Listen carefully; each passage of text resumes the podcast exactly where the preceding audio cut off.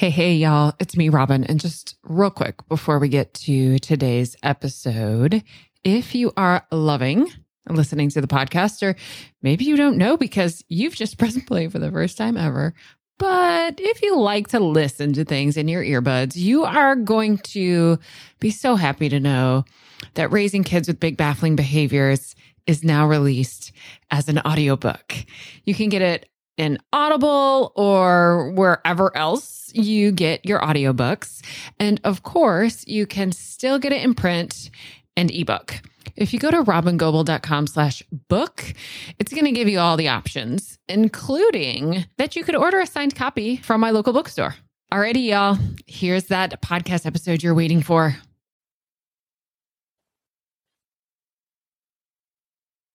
Hey, y'all. Welcome back to the Parenting After Trauma podcast. It's me. I'm Robyn. I am excited to just be sort of taking a break in the middle of a pretty hectic day to get centered with myself, connect with you in front of this microphone, and just sort of like cancel out the rest of the world for a few minutes while I just think about you today, what I'm really excited, like unusually excited for to talk about is the concept of scaffolding.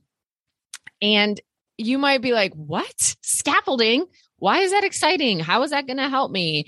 How does that fit in with what Robyn usually talks about? And I promise all of that will be totally clear by the end of the episode. And yes, I love the concept of scaffolding. I think it offers us so many possibilities, so many ways to see clearly what's really happening and why our kids are struggling so much. And then it gives us almost like a roadmap to what does this child need for their success to be inevitable that's the question i'm always asking myself what does this child need for their success to be inevitable and always recognizing that whatever I come up with as the answer to that question, it might be impossible. It, there might be things that this child needs that are just literally not possible. They th- those things don't actually exist or I can't access them or because of the circumstances of our real lives, it's it's just not possible. But I think that finding the answer to that question, even if it ends up being impossible, is still super helpful because the answer to that question is so telling. It gives us a lot of good ideas about we what we could do different, like what could be possible. And I also think it helps us stay focused on the truth. And it's not that this child is misbehaving intentionally or has some, you know, sneaky, manipulative, controlling ulterior motive. It's that they don't have what they need in order to be successful in this moment. And that could be a lot of different things. Again, it could be more regulation, more connection, more felt safety, more skills, but we can scaffold all of those things. So I'll get practical. We'll give some real examples. I mean, think about this just to get started with. Like, how would you make it inevitable for your kids to be able to play together, maybe even unsupervised, without hurting each other? Right. And maybe you're feeling like, well, that's not possible. Okay. Maybe it isn't possible, but what would they need in order for that to be possible? Or what would your kid need in order to comply with your screen time rules rules to you know operate within inside like the stated boundaries of your family agreements what would your kid need in order to not take things that don't belong to them. Right so there's all these behaviors that are coming up and rightfully so they're stressful to us they're frustrating to us. It feels like we need to do something to change those behaviors and oftentimes that's really true that they're the impact of those behaviors is is too big and we really do need to figure out a way to like how do we shift and change some of these behaviors but because our own watchdog brain gets invited to the party when our kids are doing things like hurting their siblings or not following the rules or taking things that don't belong to them and, you know, rightfully so, the first thing that happens for us is our own watchdog brain kind of comes to the party, right? And if we parent from that watchdog brain. Like we we hang out there and we stick in our watchdog brain instead of ourselves coming back into our own owl brain. We end up labeling those behaviors as things like I can't trust this child or they're just sneaky or we make like these sweeping negative character kind of generalizations. Like it's it's about their character as opposed to a lack of skill or something that we need to help them with. And i'm a real big believer in staying in our owl brain staying open and curious like what is the real problem here? And what are some steps that we could do to actually solve this problem? And it would take a lot to convince me that the problem is just that the child can't be trusted. We have to get even bigger into that behavior. What, what does that mean? The child can't be trusted. They're taking something that doesn't belong to them. Okay, well, the first thing I always ask myself is like, well, why don't I take things that don't belong to me? Right. Like when I see something I want, but it's not mine, what keeps me from taking that thing? Well, there's a lot of things that help me have the impulse control to not take something just because I want it. A lot of things. And some of what helps me do that is simply a nervous system that isn't like running away from me at the speed of a runaway freight train. Like I have the time to pause and think to myself, like, oh gosh, I would really like to have that person's chocolate bar. Oh, it looks so good. And it's just sitting there next to them. I mean, I could just go over and take it. And then what's going to happen? I mean, what are they really going to do? Right. Well, why don't I do that? Well, because I have a working concept of boundaries. I have the ability to take that pause and even ask that question at all, as opposed to having already just taken it. I have a concept of ownership, like what's mine is mine and what yours is yours.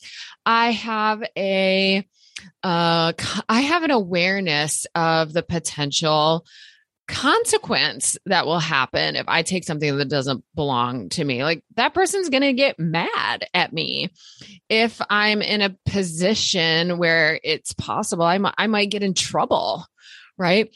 And for me to care about getting in trouble when I want something right now, I have to have enough regulation in my own nervous system that it's possible for me to care about what's going to happen in the future, even if the future is like 30 seconds into the future, right? I want the chocolate bar now. And that's one second into the future where I could take it and start eating it, right? And so the capacity to care about something that's going to happen in the future and to, to even think about the thing that's going to happen in the future, but then to care about it is a whole other thing too there's so much regulation involved. That is such a big, big, big owl skill. So, what if the child who is taking things who, that don't belong to them, what if that isn't about trust? What if that's about the child needing more co regulation, probably more structure and boundaries, and more skills? And what if we could look at that behavior not about them being sneaky or untrustworthy or they can't be trusted? I can't ever take my eyes off this child, or the second I take my eyes off of them, or the second I'm not right there watching what they're doing, they're doing the things they're not supposed to be doing, right? We we make all these generalizations that are typically negative. When what if it's really about the fact that when I'm not there supervising, my child doesn't have enough co regulation, enough connection to their owl brain to have the impulse control that's needed to have the proverbial pause before doing something they're not supposed to do before you know they need their brain to, they need the co-regulation in their nervous system to be slow enough that they can remember that what happens 10 seconds from now is going to be real different than what happens one second from now when i take the candy bar and eat it. What happens 10 seconds from now is that somebody's going to find out and be upset.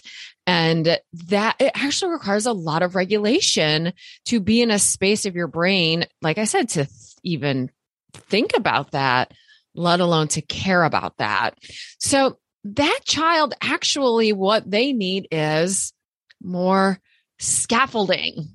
Okay. And I will take you through what that might look like in this situation as well as in other situations. So, what actually even is scaffolding?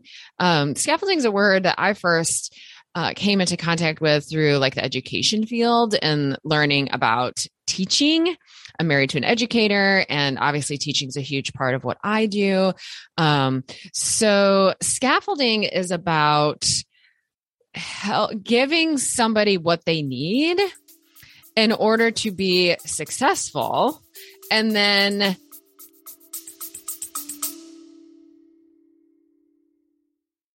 I'm interrupting the show real quick because if you happen to be a new listener, you might find yourself being a little overwhelmed by all this information. That makes total sense. I mean, there's like 150 episodes plus all the free resources that are available over my website. It's just a lot. So many folks have asked me, where do I start? So I created a separate podcast stream called Start Here. What I did is I took the 10 episodes that I want you to listen to first, and that I want you to listen to in this specific order, and I put them into a separate podcast stream so that you don't have to search for them. You can just press play and they'll play one after the other after the other. If you go to robyngobbel.com slash start here, you'll be able to get an invitation to subscribe. And then you'll be able to listen right in the same podcast app you're using right now. Slash start here. Sequentially kind of decreasing that scaffolding as the child demonstrates an increase in their competence and independence. From a very practical perspective, think about scaffolding in a very literal sense, right? Like the scaffolding a painter would set up outside to be able to paint, you know, the whole height of a wall or a building, right? That scaffolding is in a way like raising the floor for the painter because they can't reach the top otherwise, right? So the scaffolding is supporting, it's providing exactly what that person needs in order to be able to do the job. And it's making an assumption, the scaffolding is making an assumption that if we just give this person what they need, they'll be able to do the job, which is to paint the top of this building right? So scaffolding in an education world is similar. And so scaffolding from a parenting perspective what I would say is the parenting steps that we can take to slowly and sequentially increase our kids' competence and independence. Now, we're scaffolding our kids all the time about everything social skills, um, academic skills, language skills, uh, ev- everything that our kids are, you know, growing and learning and developing, it, it has an element of scaffolding through to it. Uh, right, like kids, in a way, kind of scaffold their own learning how to walk right as they move through their these different development milestones and ultimately they have the balance, the, you know, visual skills, the motor skills, the muscles that allow for independent walking. I think a really easy activity that helps us see kind of the steps of scaffolding is learning how to ride a bike. Right. So, when our kids are first learning how to ride a bike, we don't just pull out the two wheeler, hand it to them, and say, best of luck to you. Right. Maybe a child on their own would eventually figure that out, but probably not. It will be so frustrating. And so to stick with it long enough to be successful at it is going to be darn near impossible for most kids, especially.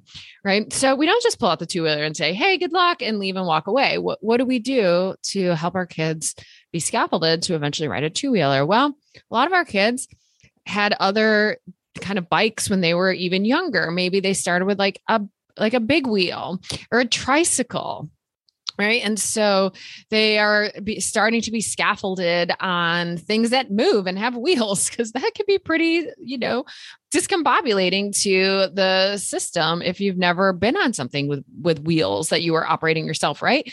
So they've been they've experienced success uh, being on something with wheels like a, a, tricycle or um like a like a big wheel. It was just those little you know things that we can buy buy for younger kids um, that have wheels and move around. And then when we start to get real intentional about like prepping to learn how to ride a two wheeler, we put training wheels on the two wheeler, right? And then we make those training wheels like uneven so that the child has to now start to notice and practice their balance right they they're learning how to regulate their own balance to like notice when their body is feeling off balance and then what do they need to do to get back into balance right and then we take those training wheels off eventually. And what do we often do at first is we still kind of like run behind the child on their bike and we hold on. And when they get up to a good speed, we let go. And then what happens? They fall down. Right. So there's this almost always inevitable aspect of scaffolding in which there's a fall, you know, and learning to ride a bike, there's a literal fall and so many other aspects of scaffolding and learning new skills. There's more of like a proverbial fall. Um, but with learning to ride a bike, you literally fall. And then as the parent, as the person who's providing the scaffolding, I have to ask myself, did I really like remove the scaffolding? Did I decrease the scaffolding too quickly? Or was this just the right pace? And now my job is not so much to scaffold the skill, but to provide the co-regulation that happens during inevitable, you know, falls or failures or setbacks or or whatever you want to call them. Because that that's an inevitable part of decreasing the scaffolding is that there's going to be the either literal or proverbial fall. Right? So, you know, something that I, as an adult, I've been really working on with scaffolding is my aerial silks skills, right? Like I've told y'all, I take aerial silks classes. I have since about mm, 2018. And now I teach beginner aerial silks students. And beginners, of course, need so much scaffolding. And there's skills on the silks, there's strength, there's balance, there's so many different elements that go into aerial silks and as you know as a student myself but as also teaching brand new students i'm i'm really thinking a lot about like what's what's the scaffolding that's needed? If if i want the student to eventually be able to do this very advanced skill what do they need to learn first? And again it's not just skills although that's an important one right? There is before i get to a drop I have to learn the skills of climbing. I have to learn the skill that wraps me into that drop in a safe way. There's these skills that are scaffolded, but there's also my confidence that's scaffolded along the way.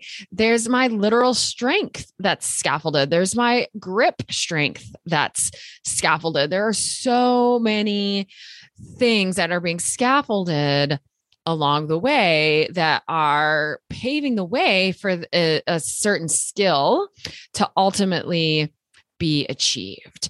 And this concept of scaffolding, it really can apply. Uh, I my guess is that any behavior challenge that comes to mind for you with your kid, we could think about what is the scaffolding that this child would need in order for their success to become inevitable. Again, I'm not promising we could actually do those things, but I do believe we could at least answer that question. And then that, again, it gives us some good ideas about maybe what we could do, but it also helps us understand why our kids are struggling. So, something like playing unsupervised, right? Like, wouldn't we love as our kids get older that we don't have to provide them with 100% you know, toddler level supervision. Toddler parenting is super active. When our kids get to be older, 8, 9, 10, 15, 16, 17, we'd really like to not have to actively parent them so much. Very reasonable hope and goal as a parent. It's just that not all of our kids have the skills that they need to be able to have social experiences unsupervised, to be able to share, to be able to compromise, to um, understand what is happening in the person that they're playing with so that they can understand the feelings and the motives of that other person. There are so many complexities that are involved in a social experience, and the social experience could be with their sibling. And so maybe what you see is if you are right there playing right with your child, they are being, you know, successful or as successful as you could imagine that they would be. But the second you walk away, or the second you're in a different room, or the second you take a phone call, or heaven forbid you have to go to the bathroom, like uh, everything just hits the fan, right? And there's this feeling of like, oh my gosh, the second I look away, I can't even look away. I can't trust them. But what's really happened is they were getting co regulation from you, even if you weren't actively participating. But if you were actively participating in the play, you definitely were giving them co regulation. But even if you weren't actively participating, you you were still giving them passive co-regulation, which I talked about in the last episode about what co-regulation really is. So that co-regulation that they're getting actively or passively is allowing them to have access to their their highest developed owl brain. And your kid's owl brain might not be as as developed as their same age peers but but the co-regulation that you're giving them is giving them like the highest access to the highest part of their owl brain. And then you walk away. And now that co regulation is gone. And they really needed that co regulation to be connected to their owl brain and know how to share and know how to ask for help when their sibling took their toy instead of just walloping their sibling over, you know, upside their head because they took their toy, right? All of those things come from having enough co regulation. So when we leave our kids unsupervised and you know everything goes awry, it's not because you can't trust them. It's because the lack of supervision inherently means a lack of offering them co-regulation and they simply just don't have enough internalized co regulation yet to be able to stay regulated enough that they stay connected to their owl brain, even when things get a little bit stressful. And playing with other children actually is pretty stressful. It's a lot of complex skills that go into playing. Right. So maybe the scaffolding your child needs is that they actually can't be unsupervised, that your children have to play while you are right there. They always have to be right there in front of you. And maybe another portion of the scaffolding is that you reframe what how you label the misbehavior if you you know do because you're human and you have to go to the bathroom and so you leave and you go to the bathroom and um and then things erupt in your mind, you know that, like, oh, of course that happens. They lost their co regulation and then they couldn't navigate these complex social experiences anymore. It makes so much sense that that happened. That shifts in so much how we respond. And that doesn't mean we don't like set a boundary, right? It doesn't mean like all bets are off and okay, our kids are just wild animals and they can do whatever they want to. It doesn't mean that at all. It, but reframing the origin of the behavior changes so significantly what we think about our kids and then that changes the energy that we have when when we respond to them. Uh, so similarly think about you know if you have a child who struggles with taking things that don't belong to them. Uh, i have a similar opinion that that that is almost certainly about a child who simply doesn't have the skills and the internalized co regulation to be able to withstand the temptation to not take something that they want. All of us want what we want when we want it. This is true about all humans. This is not wanting what you want when you want it is not an indication of a spoiled person or some like morally corrupt person. All of us want what we want when we want it. It's just that those of us with big, strong owl brains can regulate through the feeling of wanting what we want when we want it, not doing things that are breaking the rules, and also the disappointment of not getting what we want because disappointment's a huge feeling and it can be real hard to regulate through. Right. So when your kid takes something that doesn't belong to them, part of what happened is an inability to kind of dampen that impulse of, I want that, I will take that. It happened so fast, right? That there was no time for the owl brain to think about all the other things right like the social the social ways we agree to interact with other humans on the planet which is that like i have my things you have your things and we don't take them take from each other without asking right? It's just that's kind of this implicit agreed upon rule um as a human. And but we didn't we didn't always know that right? We we were scaffolded to learn that. We understand boundaries. We understand yours versus mine. I understand th- how it impacts somebody if i take something that's theirs without them asking or consenting. I understand and care about how that could impact my relationship with them. All of these are very complex owl brain skills that require a lot of internalized regulation to be able to access all of those skills. Not to mention the regulation of getting through the feeling of disappointment when I want something and I can't have it which again is a feeling you and I are are dealing with multiple times a day. Like life is about wanting things that you can't have and regulating through the disappointment of that. Eh, but disappointment is also a very big overwhelming uncomfortable feeling that perhaps your kid doesn't have enough internalized regulation yet to get through that to, to tolerate that feeling. So to avoid the feeling of disappointment, they take things that don't belong to them. Right. So this is all about skills. This is all about having enough regulation on board, enough internalized co regulation that I can use my owl brain to navigate these complex settings. Same thing, same with like uh, adhering to any rule, right? That you know teenagers are struggling younger kids not just teenagers are struggling with with screen time rules because it's really hard to turn off screens because we really want them because they're designed to make our brains really want them and sometimes us as grown-ups have enough owl brain enough regulation on board that even when we don't want to turn off the screens we do it anyway because we know it's time to move on or it's time for dinner or you know we've we've binged watched eight episodes on netflix. And at this point it's like having watched you know the lord of the rings four times because that's how long we've been watching tv right? And it's hard to stop doing something that you like doing or not doing something you really want to do like screen time and regulating through how hard it is not to do something you want to do is a very advanced skill that requires a lot of internalized regulation.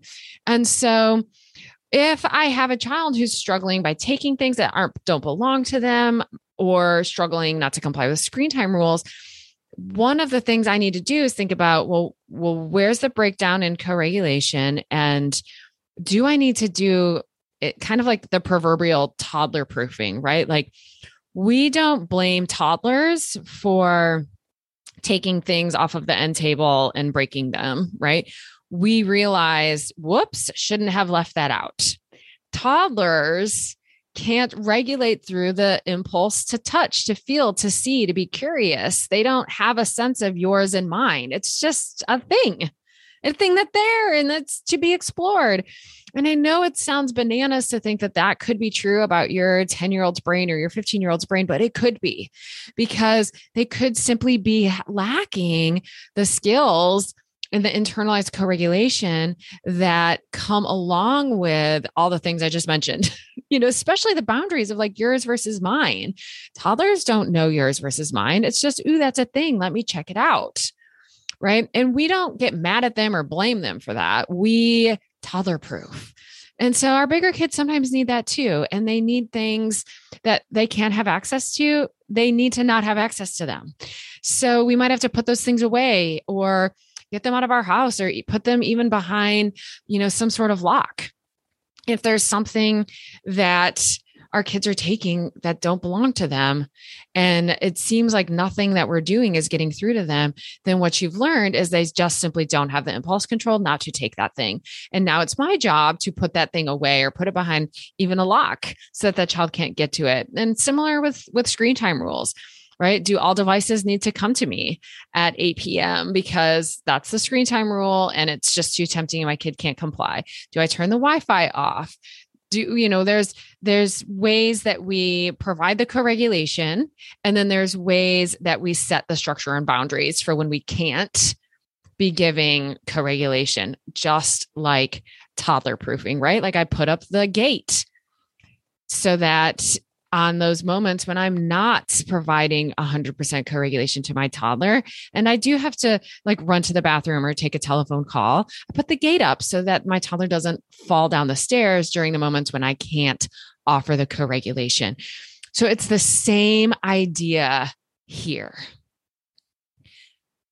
Scaffolding is one of the primary ways that we can really do those like bicep curls for the owl brain it not only helps us reframe our kids behavior pulls us out of judgment pulls us out of pulls us out of our own watchdog brain right? Like if we can stay curious enough that we're looking at our child's behavior and being and saying to ourselves like huh wonder what's happening there. Like what's the skills my child need in order to be successful? That's about an adult who's still in their owl brain and that's an adult who's still offering co-regulation right?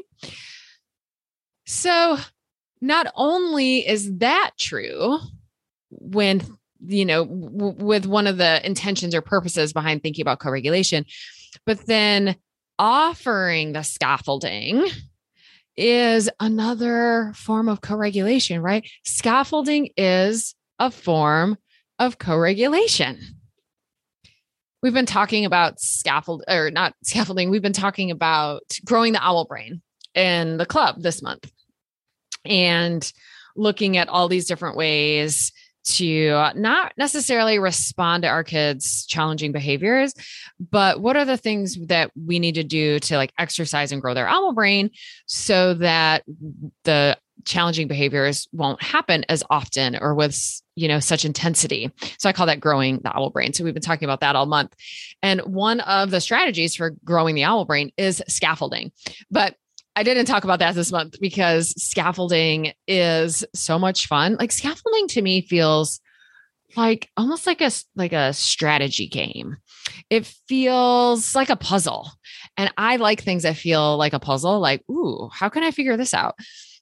And that's how scaffolding feels to me. Like the idea of looking at a challenging behavior that everybody else is baffled or overwhelmed by and and and me staying in my own owl brain and saying like huh what is this child missing? What skills are they missing? What co-regulation are they missing? And how do we give that to them? It just feels like i said it feels like this little strategy game. And i love like the thrill of the hunt in a way of how can I break it down? Like, how can I break down what's really happening in this kid's meltdown or their refusal to do any schoolwork at school or homework? Or them running out of the classroom, right? Like, where's the missing skill? Where's the missing co regulation? And once we determine that, then of course, the next question is well, can we offer that, right? How do I scaffold the skill in this child? Because right now, I'm just getting mad at a child who keeps falling off their bike when they've never been on anything with wheels before. Right. And I walked away and didn't offer them any encouragement or any support any co-regulation to help them through their frustration right?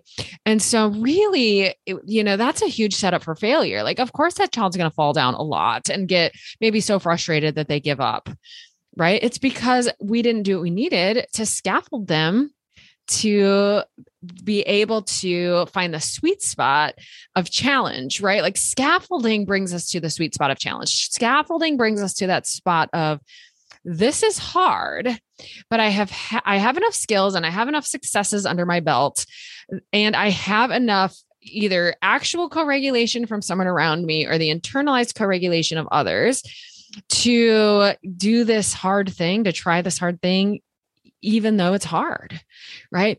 And then I have the frustration tolerance to keep trying. And those are skills that we absolutely can teach our kids. Sometimes we just have to go way, way, way, way, way, way back to basics. Like um, one thing that ooh, that comes up so often, and then I'm going to wrap it up after this example. But it's one thing that gets brought up so often is kids who don't clean up after themselves, and their rooms are a mess. And that is a skill that can be scaffolded. And we when we have the opportunity to parent children from a very young age, that is a skill that's scaffolded, right? Like, you know, we're teaching toddlers the cleanup song and we're cleaning up with them, right? We don't walk away from a toddler and say, clean your playroom and I'll be back and think it's going to be anything but extremely much more messy, right? So that unfortunately could be true about your 10 year old or even your 15 year old that they simply don't have the skills the actually very complex skills that go along with you know being organized enough to put things away pick them up having the frustration tolerance not getting overwhelmed by the mess. Like these are very very complex skills. And we scaffold that right? When kids are little and we clean up with them and we sing little songs so that we're connected and we're helping to regulate them. And we have bins for where stuff goes. Like we don't expect toddlers to come up with their own organizational system. And so the block, the blocks go here and the cars go here and the crayons go here. And somehow it's really clear they're labeled or, or something, or we're helping. And then you know, maybe you tell your preschooler, like, you clean up the matchbox cars and I'll clean up the blocks, right? So you're still together, but you're doing a different task. And then eventually, as your kid gets older, maybe you are with them in the playroom and you're like, okay, it's time to clean up. How about you clean up the matchbox cars? I'm going to go and check on your sister and I'll be right back.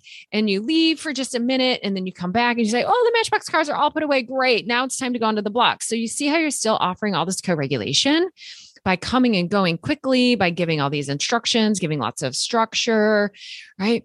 And then eventually, truly, this really does happen. I promise. Kids get to the point where they can mostly clean up by themselves.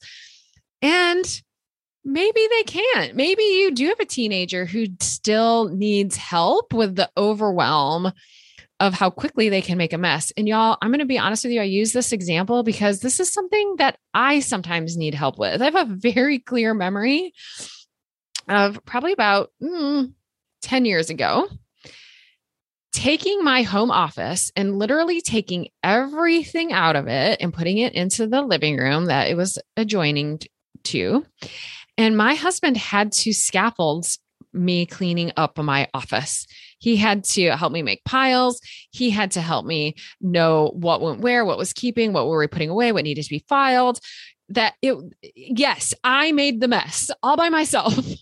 and that doesn't require near the level of regulation that it does to clean up a mess, right? Like they're totally different skills. Just because I could make a mess doesn't mean I could clean it up.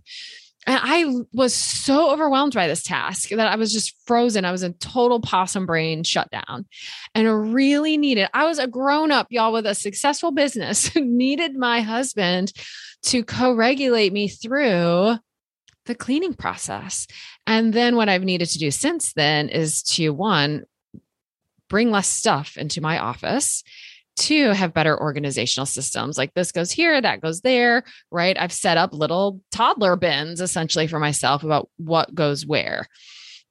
So my point is that adults need co-regulation too.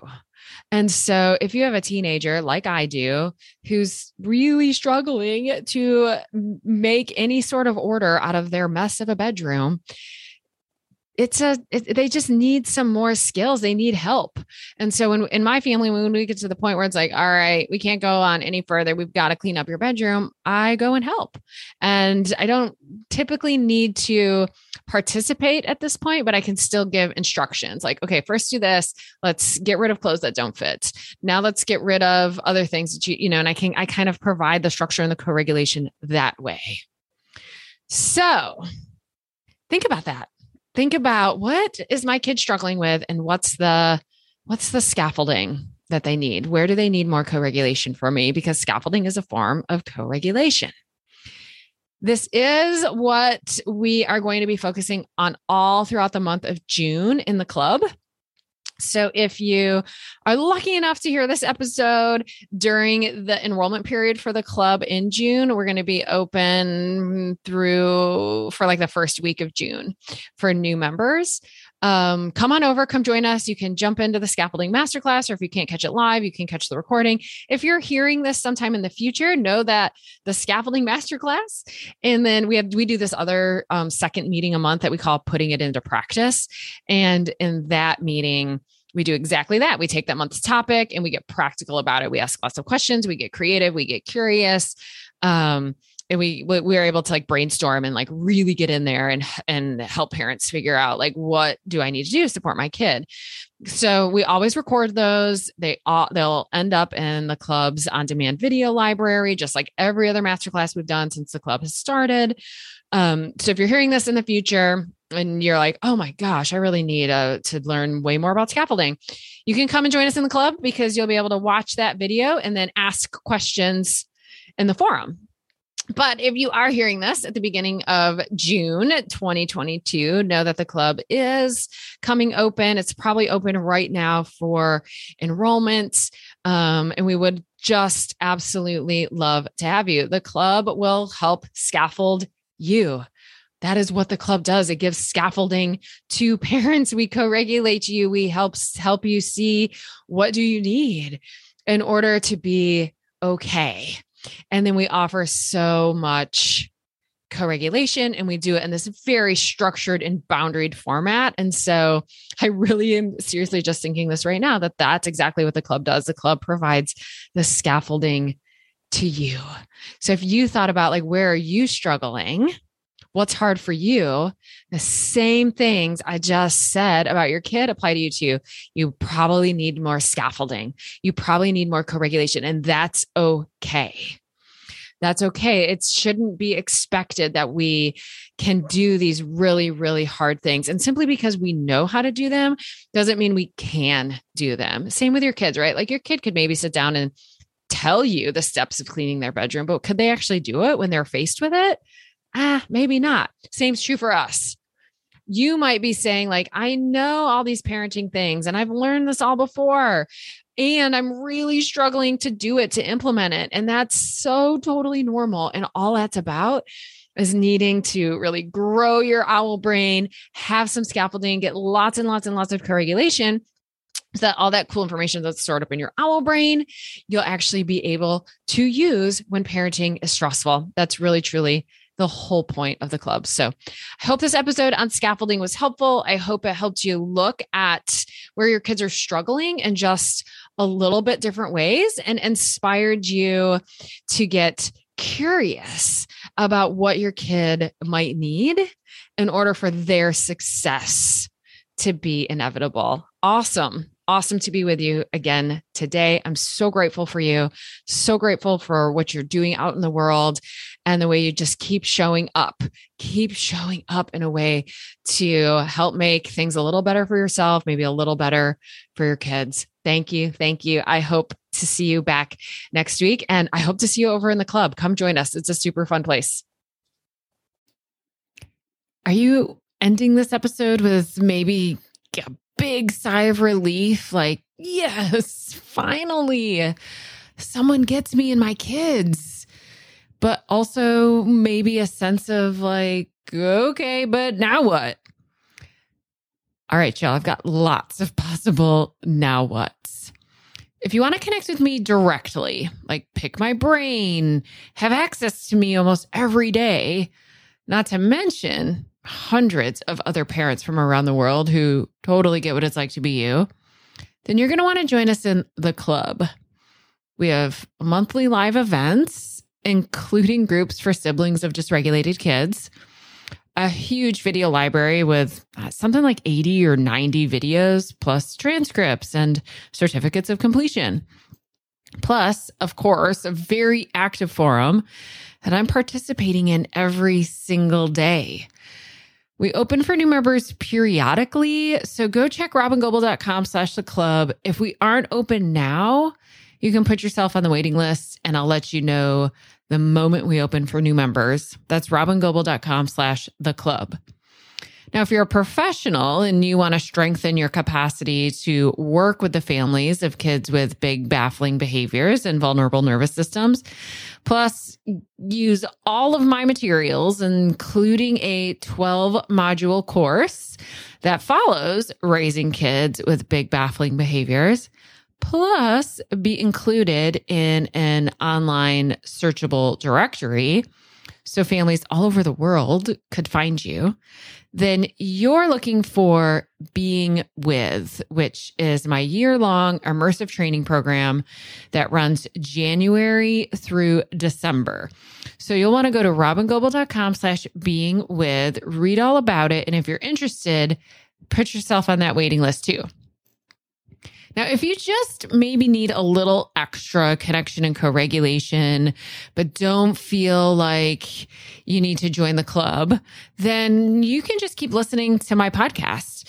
Or you could go subscribe to my Start Here podcast, and that'll give you 10 episodes in order that will take you through cultivating a great foundation of parenting with regulation, connection, and felt safety. That's at robyngobbel.com slash start here. You have to go there. You can't just find it in your podcast app. Or you could get yourself a copy of Raising Kids with Big Baffling Behaviors, paper book, audiobook, ebook. You can get that anywhere books are sold. Or you can just head to my website, download one of my very many free resources. I keep them all really easy to access at robyngobbel.com slash free resources. Webinars, masterclasses, ebooks, infographics, all sorts of stuff. Go check it out. See what of those things could be supportive of you or maybe to the other adults in your life who are helping support you and your child. There are just so many ways that you and I could be more connected, and you can get the amount of co regulation and support that you need. If it feels like a lot to remember, all you have to do is go to robyngobbel.com and take your time clicking around, seeing what I got there. I am so, so glad you and I are connected now. And I can't wait to be with you again soon in our next episode of the Baffling Behavior Show. Bye bye, y'all.